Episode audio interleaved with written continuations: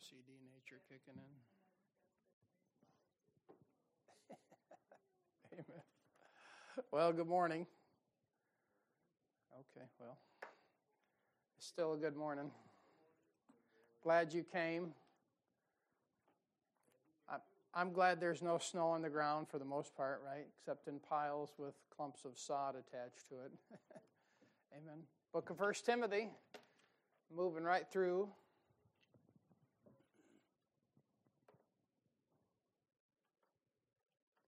I've uh, had uh, the unique privilege, I guess you could call it that, of hearing uh, a number of church choirs. A number of church choirs. And you know what? In comparison to what we got here, I know I'm a little biased, but that's all I got this morning. Amen. I've, I've sat and listened to some of them, like Bob Jonesy choirs, oh, all their round mouths and all that stuff. And, and I'm telling you what, I listen to the harmony y'all got. That's a blessing. it really is. Brother Cole hit it right on the head. Amen. First Timothy, we've been uh, plodding right along here, and we're going to pick it back up in First Timothy uh, chapter one and verse four. Let's pray before we get into the Bible. Father, we sure love you. Thank you for Jesus Christ. Father, thank you for a warm church. Father, we thank you, Lord, that the light bills uh, have been paid and the heat's been paid. And uh, Father, we're able to come in this morning and uh, be in a warm building and flush the toilets. And Father, thank you, Lord, for your safety in getting us here. And uh, that we know of, we didn't hit any deer and no one gotten in a wreck. And Father, so we thank you, Lord, for safety. Thank you most of all for the King James Bible. Father, we pray now that you'd open our eyes that we may behold wondrous things of thy law Pray that you give your people guidance and light this morning. Use me as your messenger, or just a rag in your back pocket. In Jesus' name, amen. All right, 1 Timothy chapter 1 uh, and verse 4. We'll get right back into it here. Paul tells Timothy, he says, Neither give heed to fables and endless genealogies, which minister questions rather than godly edifying, which is in faith so do. So we uh, gave you quite a bit uh, of information about godly edifying and the necessity to edify one another. And I'll say it again, even though most of you were here. One of the biggest things that we need and will help you grow is if some other Christian will come alongside you every once in a while and edify you. And that means uh, to encourage, to exhort, and to build you up. Um, not making stuff up about you, but let's let's face it, we all need edification, and you know, an edifice is just a big fancy term for a building. Of course, I never did understand why they call it a building when they done built it. They just call it a built. Anyways, uh, lest I digress. or why do you park in a driveway and drive in a parkway? Anyways, that's not the Bible, but that's how my mind works. It must be the ADHD mentality popping out there. Squirrel. Anyway, so, but you need edifying as a child of God. It's discouraging to go through your Christian life without someone edifying you.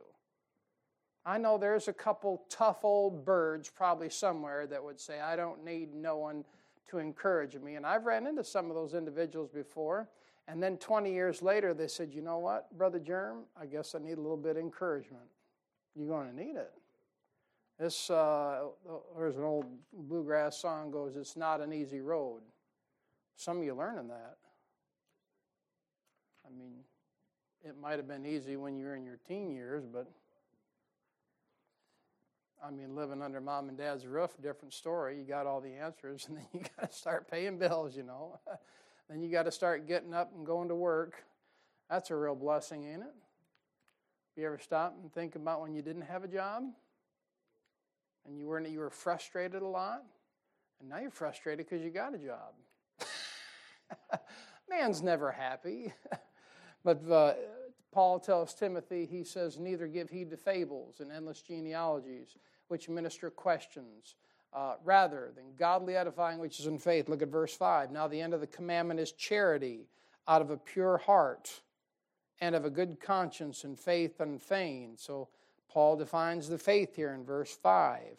Uh, he says, faith unfeigned. That's, a, that's, that's just a 50 cent word that means genuine faith. If you're here today and you have faith unfeigned, that means you have the real thing. You've got genuine faith. It's, it's unpretended. Uh, there's no pretension in unfeigned faith. And uh, what that is, that's faith from God. And you ever stop and ask what kind of faith you got? And uh, you know who had this unfeigned faith, right? Uh, Timothy's mother and his grandmother. Uh, you see that, uh, was that second? Look at Second Timothy, I think it is. I don't have the reference, but we'll find it quick enough here. Uh, yeah, look at uh, 2 Timothy chapter 1 and verse 5. Verse 4, 3, 4, whatever. Yeah, somewhere in there. Yeah, verse 5. Uh, Paul tells Timothy, When I call to remembrance the unfeigned faith that is in thee, which dwelt first in thy grandmother Lois and thy mother Eunice. You see how that thing's passed along? Mothers, I'm telling you what, you've got an extremely important role to play, not just bearing children, not just guiding the home, but you're passing, you're passing more than manners onto the kids. You're passing faith. And uh, he says, which dwelt first in thy grandmother Lois. And Lois, she had unfeigned, she had the real thing. And then it went to her daughter, uh, Eunice, and then it went to her son, Timothy. And Paul says, And I'm persuaded that in thee also. All right? You'll notice back in 1 Timothy 1 5, it says, Charity out of a pure heart. Pure heart. So that heart was purified in this passage by faith. I'll say it again. That heart was purified in this passage by faith. Here's the thing if you have a dirty heart this morning, you know how you purify it? You, uh, you purify a dirty heart by stepping out by faith. That's what you do. You purify a dirty heart by faith, morning, brother, by stepping out uh, by faith. You say, What's that? That's simply doing things you can't do that God can do through you. You see that? You want to purify a dirty heart this morning? You step out by faith. That's uh, stepping out by faith and letting God do something through you that you can't do. Look at Acts chapter 15, I'll show you. Acts chapter 15. Now, you purify a dirty heart by stepping out by faith. And one of the hardest things in the Christian life, many times, to do is step out by faith. Now, we're not talking about jumping off a cliff. You know what I mean? Oh, Lord, catch me. Uh, you know, so, some Christians are so extreme by nature. Uh, they'll hear a preacher preach a message how you got to step by faith, and they'll, uh, they'll think that means drive 90 down the freeway with your eyes closed so you can pray. no, that's stupid. You're going to die. Uh, Acts 15. Stepping out by faith is doing something that you can't do, but you trust the Lord will help you do it. How about this? You ever commit to the Lord? You're going to read your Bible every day this week, and you know that in your flesh you can't do it. You know what you do? You step out by faith. And you read it on Monday, and you pray, you read it on Tuesday, and Wednesday, by ready to fold your cards in, you're like, Lord, you better help me because I'm knowing when to fold them, right? And He helps you read it on Wednesday. Why? You step out by faith. And that, you see what I mean? Now look at 15.8, Acts 15.8. The Bible says, In God, which knoweth the hearts. Doesn't He know your heart? Sure He does. Bear them witness, giving them the Holy Ghost, even as He did unto us, and put no difference between us and them purifying their hearts by what? Faith. I'll give you thought here. You know what the closest thing to your heart is? I don't have it on me. Because the pants they make anymore, man. Ridiculous. You know what the closest thing to your heart is? Your stinking wallet. I mean, right here in your posterior. That's, uh, that's your wallet. You know how to purify uh, your heart? You give. You see that? I want to purify my heart by faith. All right, then get your wallet out and give.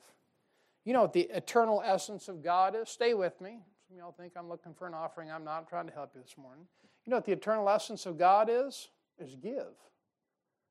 The Bible says, For God so loved the world that he gave. The eternal essence of God that transcends time, space, and everything is give. For God so loved the world that he gave. You want to know when we are most like God? You want to be like God? Yeah, then give. Well, preacher, you always talk about money. No, I'm not talking. I don't talk, always talk about money. You're out of your cotton picking mind if you think that. But how come every time we say the word give, you think money? Could it be your time? Don't some of you have some talent? Maybe a couple of you have some treasure, but probably not. but you got time, right? Oh no. My time's all accounted for what? Doing what you want to do? How come you can't give God some time? The internal essence of God is give.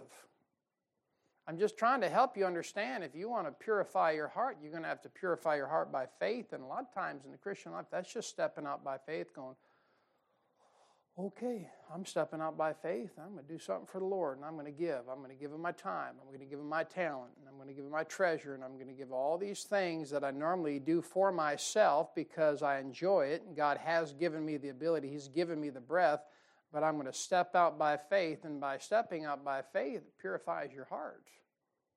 A lot of Christians these days have a dirty heart that's connected to a dirty conscience, even in this verse. And it's because you need to step out by faith and do things that you wouldn't normally be able to do without the help of God. And uh, but when you exercise faith, that thing works out, and many of you are learning that right now. Now, something else in verse five, 1 Timothy one five, the Bible says, "Now the end of the commandment is charity, out of a pure heart and of a good conscience." You see that? Now, Paul's really big on conscience in the New Testament. Over 20 times he mentions that thing. And if you just take that word conscience and run it through uh, like a, a, a, search app or a, a concordance or like that, I'm telling you what, you can learn a multitude about the conscience. And uh, now, good conscience in the Bible, there has to have there has to be some things done. If you want a good conscience, you're going to have to do some things and a good conscience is this knowing that there are things that God wants me to do. Not being worried about what you think God wants others to do, but having a good conscience entails knowing that there are things that God wants you personally to do. Uh, so that's to be uh, that's to be uh, opposite of a seared conscience, which the Bible gives you an account of, or a defiled conscience, but a conscience that is tendered toward the Spirit of God. Now, once you, uh, once you get saved, go back to the day you got saved in your mind with me just for a second. The, the very, very moment you trusted Jesus Christ as your Savior, from that very inchoate stage, do you know how you keep a good conscience towards God, first of all? Anybody know? From the moment you get saved, you know how you keep a good conscience toward God? I'll look at 1 Peter chapter 3, I'll show you. 1 Peter chapter 3. We're talking about the conscience for a minute here. And from the moment you get saved, when you get newly saved, how a new Christian has a good conscience towards God, that has to do with believers' baptism. Believers not sprinkling, amen? Not spitting on them and rubbing it on their forehead, you know? Not, not just like I saw some of these, um, I think Orthodox, they bash your head in the water like seven times. not, not that foolishness there, but immersion. And you can find immersion in Matthew chapter 3, verse 16, because that's the way Jesus Christ was baptized. Uh, but look at 1 Peter chapter 3, 21. 1 Peter chapter 3, verse 21. For a new convert, when he gets saved, you know how he keeps a good conscience toward God? The Bible says, verse 21, the like figure whereunto even baptism. All right, now stop. That Bible just told you that the believer's baptism here is a what? It's a figure. In other words, it's a picture of the real thing that happened to you, but it's not the real thing. That's how you know baptism can't save you. Peter said it's a like figure. It's just a figure, just a picture, just a type. He says, A like figure whereunto even baptism doth also now save us, not the putting away of the filth of the flesh, but the answer of a good conscience toward God. So that's what we're talking about. When you trust Jesus Christ as your Savior, if you're a new Christian, one of the first things you ought to do to maintain a good conscience toward God is what? Get baptized. Not going to get you to heaven because your salvation gets you there. But we're talking about having a good conscience. You know why a lot of Christians don't? Have, uh, they got a rotten conscience. One of the reasons, never get baptized. It's right there in your King James Bible. Baptism is important. Why? It affects your conscience. And uh, now, if you don't receive believer's baptism after you get saved, you'll sure enough go to heaven, but you, uh, you won't be much anything a Christian. I'll tell you that right now. You won't be much of a Christian at all, and you won't last long in the local church that preaches the Bible. You'll sit for a while. You've seen them, I've seen them. They sit for a while and they never do anything, or they never come back and they never get grounded. You try to chase after them, you try to corral them back to Christ, and try to say hi every once in a while, send them a text, and guess what? The thing just, just whatever. And then they never get baptized, and their conscience is shot toward, and they got a bad conscience, and they never last. It didn't say they weren't saved, just means they don't last in church. Amen. Don't you have uh, family members in your family that aren't close to the family? Y'all awake this morning? I got to work on my delivery a little bit. Maybe start juggling when I preach or teach or something. Amen.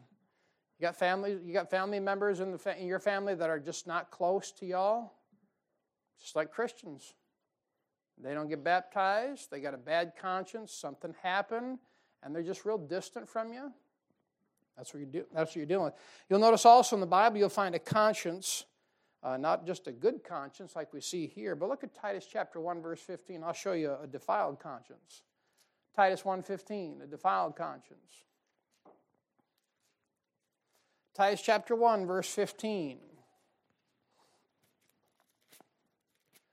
Now, like I said, there's over 20 references that Paul refers to conscience, and he's big on conscience. And a lot of Christians, they have a, uh, they have a defiled conscience. And the reason they have a defiled conscience because it got weak and it got wounded. And eventually, if you don't take care of that thing with the Bible, it'll end up searing it. Searing it. 1 Timothy 1.15. Bible said, uh, nope, that's not what I want there. Titus. I do want 115. I got to get the right book here.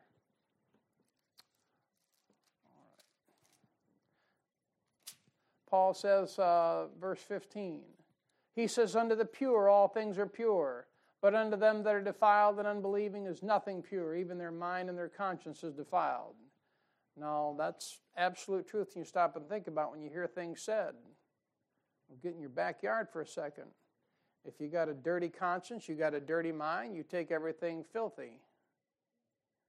But look what he says. Under the pure, all things are pure. So the world could have a connotation one way, but if you're right with the Lord and fellowship with the Lord and your conscience is right and your conscience is pure, someone can say something and you just look them straight in the eyes, don't you?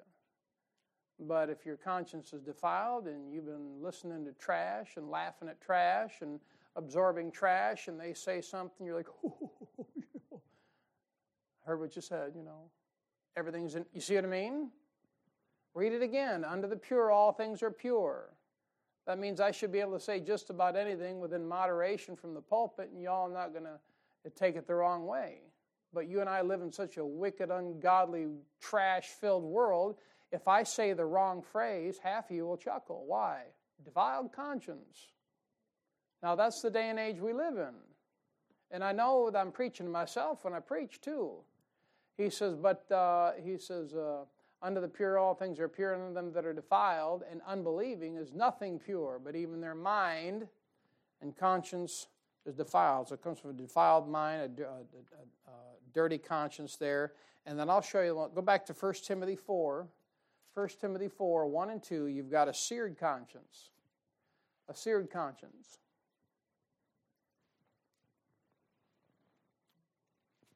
Four, one, and two. Uh, Paul says, Now the Spirit speaketh expressly that in the latter times, which we're living in, right? Some shall depart from the faith. You ever stop and think about uh, a little bit unrelated here? You ever? I used to think as a kid, and I used to hear about these great jobs that like GM had and all that, and all the money they used to make per hour used to because it's all different now, you know uh, still probably pretty decent. And I used to hear about all the, the benefits that they would have, and then the retirement that they had, and this, that, and the other. And, and as a teenager, I would sit there and try to fathom how in the world can this world continue to uh, substantiate a company, I'm just using GM because it was something in our backyard per se, and continue to do better and better. And then these guys retiring at 50 some years old, and they're sitting here, they're living for 30 and 40 years with full benefits and full pensions. I'm like, that doesn't even make sense mathematically. You say, what are you saying? We're not getting better. We're getting worse, and that thing eventually came to an end on many fronts. And the whole thing had to crack, crash, and burn before they started all over again. I didn't say that GM didn't pay a decent wage compared to McDonald's or something, right? you know? Have you ever just stop and think? That Paul says, In the latter times, some shall depart from the faith. If the, if the world is truly right, and the government's right, and science is, uh, man, earthly science is right, then we're getting better. But if we're getting better, why are people departing from the faith? Because we're not getting better. he says, Some shall depart from the faith. He says, uh, uh, giving heed to seducing spirits and doctrines of devils. Notice the two things they give heed to they give heed to seducing spirits and doctrines of devils, speaking lies and hypocrisy, having their conscience seared with a hot iron. So, in the last days, what happens? You get a bunch of Christians who are saved and blood bought by the Lord Jesus Christ Himself. And what happens? Well, within the body of Christ, uh, that group of individuals, they start giving heed to seducing spirits because it's what they like to hear. And then they start giving heed to some doctrine of devils. You see that? what happens then? Well, they start becoming a bunch of lying hypocrites. That's what verse 2 says. And in essence, what happens next, the reason that happened is because their conscience is shot seared. You see, if you don't know this book and you're not trying to study this book and you're not trying to learn it in sound doctrine, somebody will come up to you and whisper something in your ear about something and you'll just believe it. Why? Because you got a dirty conscience. And your conscience is shot, your conscience is defiled. And because you like the way somebody says something, you'll run with it. And people depart from the faith in the last days because of that. There's a seared conscience. But listen, when you do something for God and you do it for Him alone, there is something that bears witness to your conscience. Look back at Romans chapter 9. I want you to show the other side of that thing. Romans chapter 9. There is some, when you do something for God out of a pure conscience, out of a good conscience, out of a right conscience, and you do it for Him alone and nobody else, you don't do it to be noticed, you don't do it because you feel you're expected to. You ever serve the Lord because you feel you're expected to? Have you ever done that? You don't have to say, but sure you have. Anyone here has got a brain in their head knows they've done. They, uh, and I'm not saying, look, the local church often puts a pressure on you to do right. That's a good pressure. Why? Because there's sure enough a lot of bad pressure out there.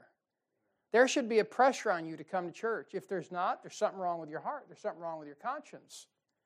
Your parents put something into you, and then you you build something uh, with your spouse, and they put it into each other. Like you wake up, you're like, I really don't. I remember many years on the ice cream route, I wake up and I, I would feel like a stinking zombie. Like I literally just got run over by a steamroller. And I'm like, I'm not going to go to church. And man, she would lay it on me. I never had to do that to her.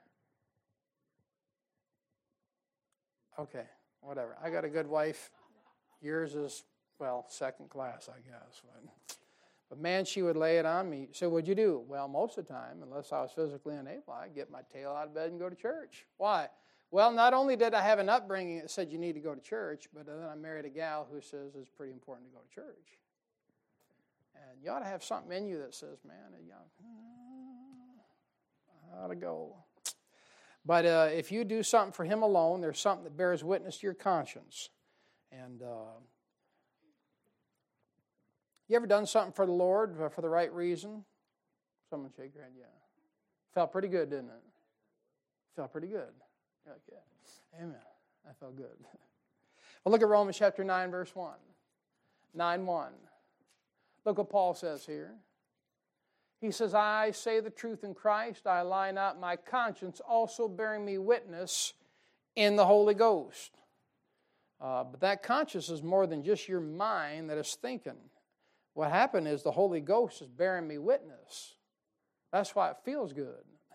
That's why it's, the right thing to do. So then you come up with this thing. Uh, here's the practical wisdom. If it's doubtful, it's dirty. If you got to ask a question about it, you probably ought not to be doing it. If you got to go, should I go here? Should I do this? If it's doubtful, it's dirty.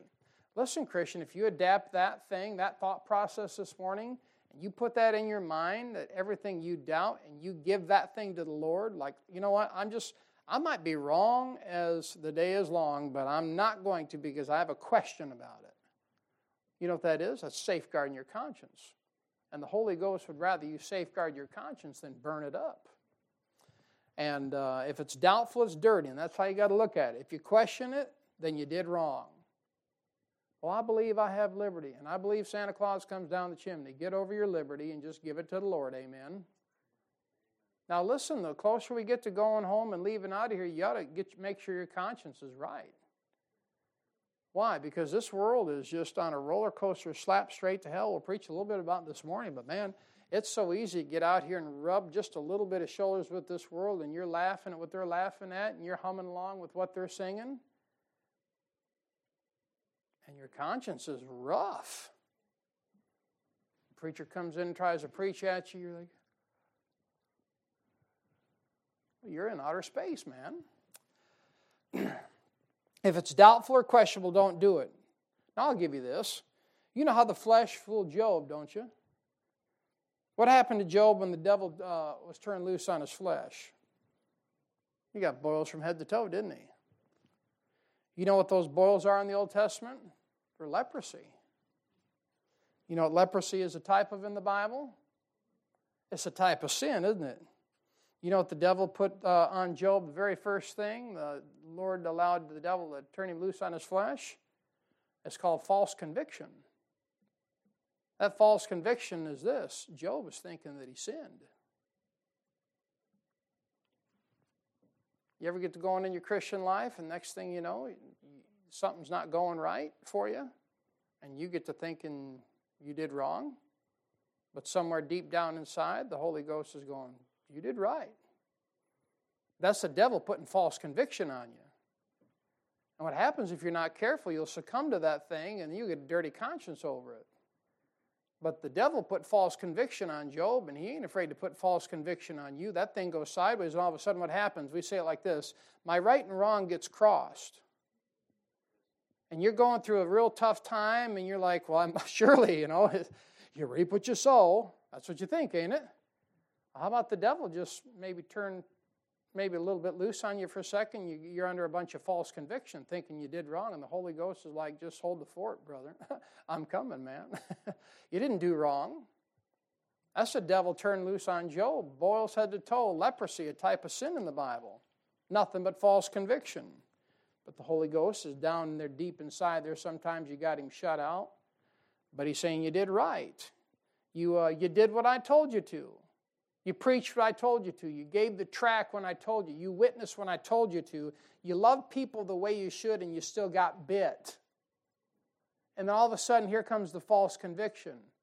Because it didn't go, go right, you're like, man, I must have did something wrong. No, no, no, it's, that's the boils. That's the leprosy. You just scrape them off and go, man. but uh, the Holy Ghost of God will remind you if you get quiet enough with him. And that's why you're supposed to listen by the word of God. And that's how that work, thing works. Look at first back to 1 Timothy chapter 1, verse 6. I'll show you. You'll notice that a person, uh, what happens to a person who doesn't have charity out of a pure heart. Verse 6. 1 Timothy 1 6. From which some, having swerved, have turned aside unto vain jangling. All right. So you notice that a person that doesn't have charity out of a pure heart, that doesn't have a good conscience, uh, or is regulated by the Holy Spirit, he's not going to stay around this book very long. You see why? He swerves. He's off the road. He's in the ditch. He's chasing something else down. He doesn't like what he hears, so he's got to veer out of the path of truth. He's got to swerve. What's he going to go after? It's right there in the verse. Verse 6 says, from which, from which some having swerved. So listen, if you're if you're on the right road and you swerved, then you have to at least realize that you were on the right road. You're the one that took the car off into the ditch. Now, I know you thought you were going to hit the deer, but if you swerved to, to, to miss that deer, you won't kill yourself. Never swerve to hit a deer. Just hit that sucker and just do us all a favor and claim on your insurance. Amen? Some more than others. I remember was, I, I went through a spell. I was hitting so many deer there. I was literally strategically planning my next deer hit. It was crazy. And I was driving this, I was driving that red GMC Jimmy, and I'm running up and down, was it 72 that runs up to 30, uh, uh, what is it? Up by Alpena. Anyways, I'm cooking through there. And uh, sure enough, what's that? 32, thank you. And I'm just, and I'm, I was always listening to uh, Preacher Lentz preaching up through there. And I hit a big old eight point buck one time listening to him preach. And man, I was all full of it. And bam! And so I got this GMC Jimmy and sunk everything I had into it. Piece of garbage. I never should have bought it. But I'm going back north up on 32. And I'm, I'm looking. I'm like, here's my chance because I'm just a deer magnet right now. And oh, the old school says if you see a deer, you're supposed to hit the gas, not the brake because it lifts the car up. And I'm like, I'm going to hit me a deer. I was so angry. I'm going to hit me a deer. And when I see it, I'm going to hit the gas. Sure enough, I did. And I left the front that, I just punched. I, I thought I was going to put my foot through the floor. Know, I hit that thing so hard. Sure enough, man, I hit that thing, tore that deer right in half, man. It got tangled up in the drive shaft and. Say, what does that have to do with Timothy? Nothing. It's a deer story. It's cool. It's northern Michigan.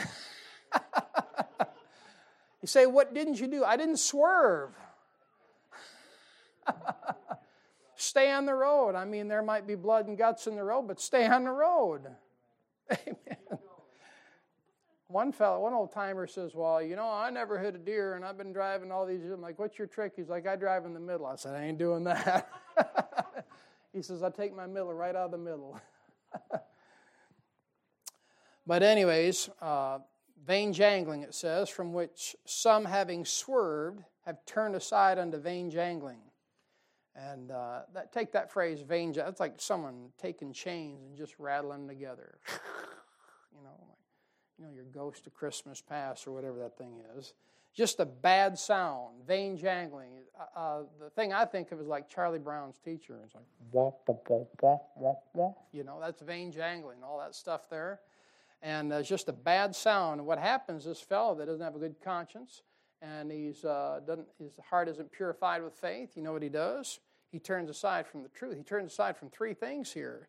Look, he turns aside from a pure heart, that's verse 5. He turns aside from a good conscience, verse 5. And he turns away from faith unfeigned. Those three things. He swerves out of the way to miss it. And when you lose your pure heart, you lose your good conscience, and your unfeigned faith, you're going to go after something that won't touch you. You see that? Now you got to be careful. You find yourself coming into the church house, or you come into, uh, you find yourself wanting to hear preaching that doesn't touch you. That's an indicator. When you come to church, you ought to say, Lord, give me something that will move me, instead of always wanting to dodge. You know, oh, he missed me. he didn't give me that time. You know. But when you find yourself going after preaching that won't touch you, man, that's an indicator. You've got to watch out for that. And uh, but someone who's swerving out of the way, they'll go after something that won't say something that won't touch them. They'll go after a preacher who won't say nothing. You see that? And then they'll leave out of here and find some smooth talker that won't study the Bible. You know, and all they'll do is preach about soul winning, soul winning, soul winning, and the fundamentals and the fundamentals. Look, you ought to be a soul winner. But let me tell you what, the more I preach Jesus Christ at your hearts, you'll go be a soul winner. I don't have to have a seminar on uh, your 35 reasons why you should win a soul, but I could probably give you 20. But I could preach about you getting close to Jesus Christ, and the closer you get to Jesus Christ, you develop a love relationship with Him that's thicker than any blood. And the next thing you know, you're just so in love with Him, you got to tell people about Him. Just like when you met the love of your life, you weren't ashamed to put, you know, to you know, sign His last name as your last name and tell everyone who your lover was. You see what I mean? No one had to go, well, you need to go fall in love with somebody.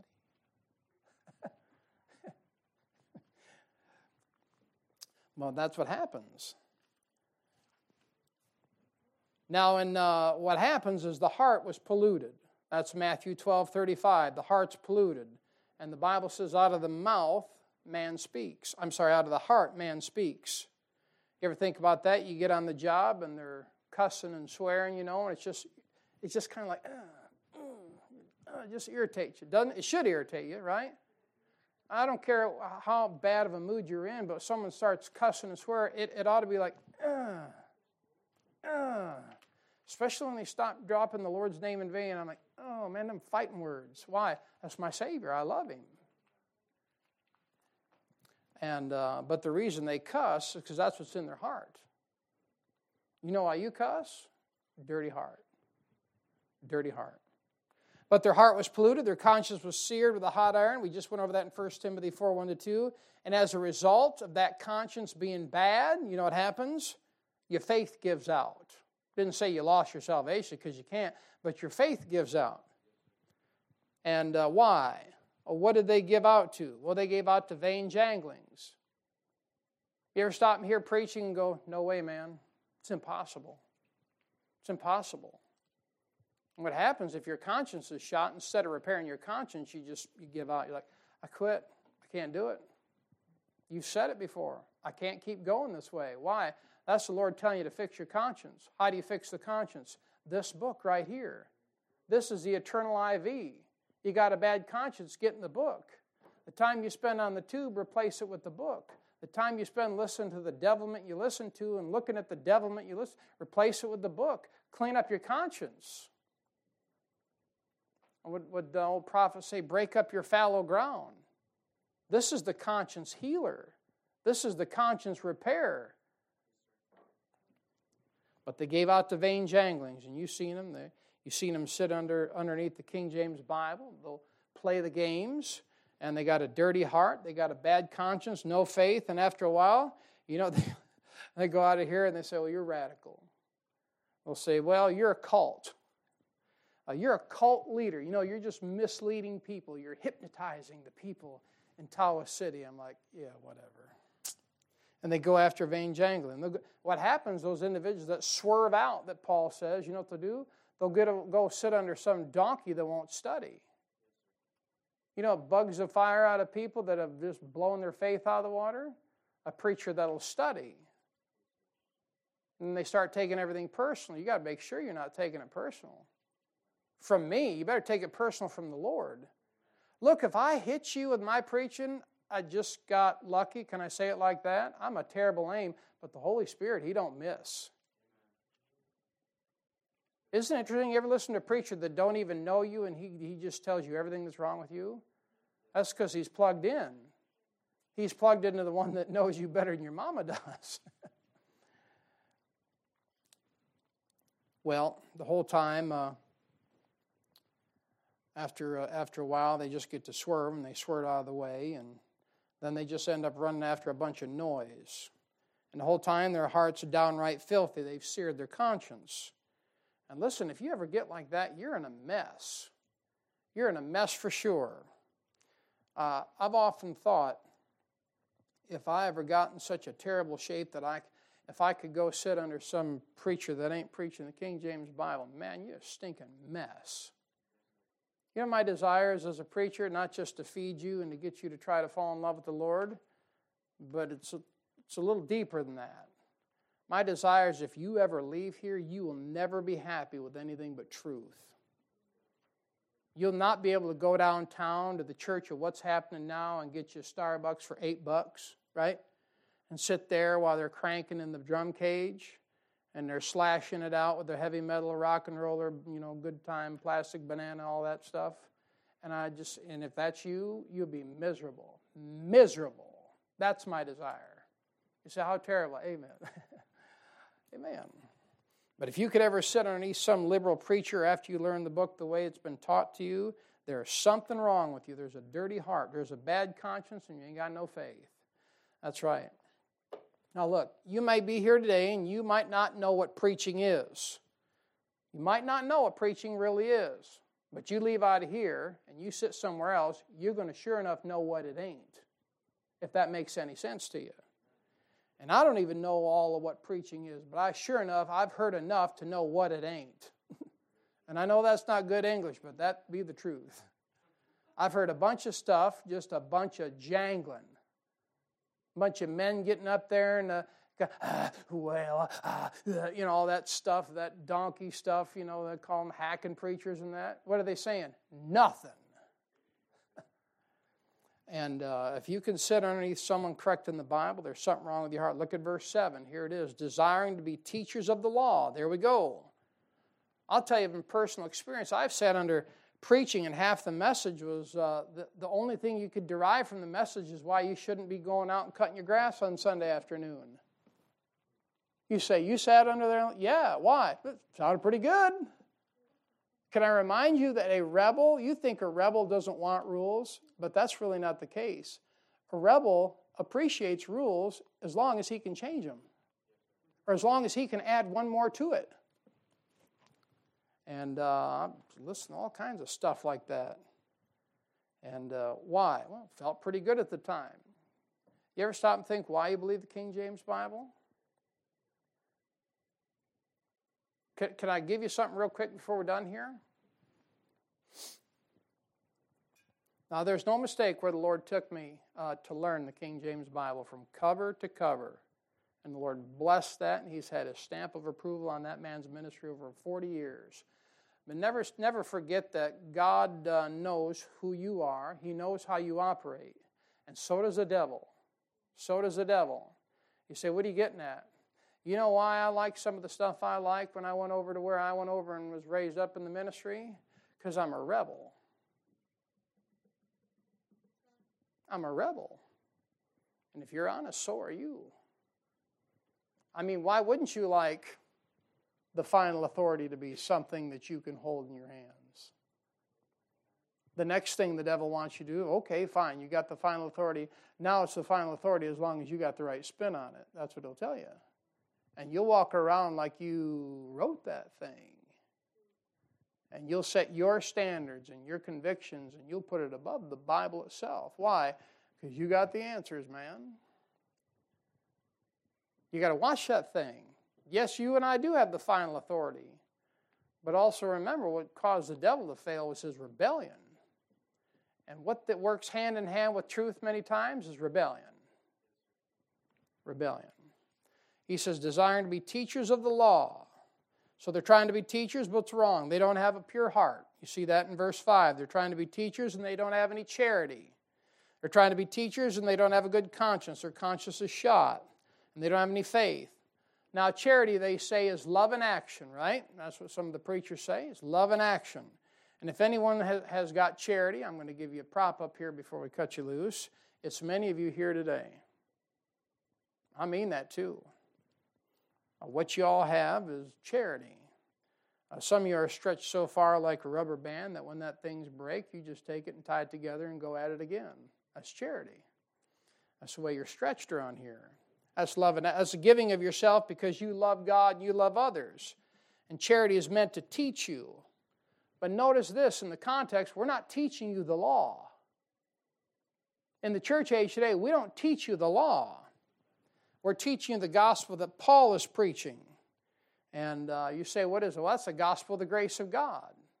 I'll leave you with this 1 Corinthians 15. That's the gospel of the grace of God. And back in 1 Timothy 1 4, 5, and 6, you had people coming in desiring to be teachers of the law when they should be teaching the gospel of the grace of God. Now, you're going to learn, not tonight, many of you know, there's nothing wrong with the law in its proper place. Nothing at all. But it won't work for salvation. 15, 3 and 4.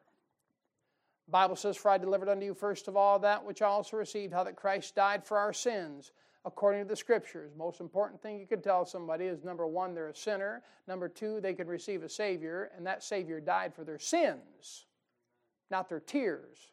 Verse 4, and that he was buried, and that he rose again the third day, according to the Scriptures. That's the death, the burial, the resurrection of the Lord Jesus Christ. That's the gospel that Paul preached, not the law, not the law found in ordinances and touch not and taste not, and so forth and so on. All right, we'll pick this up a little bit later.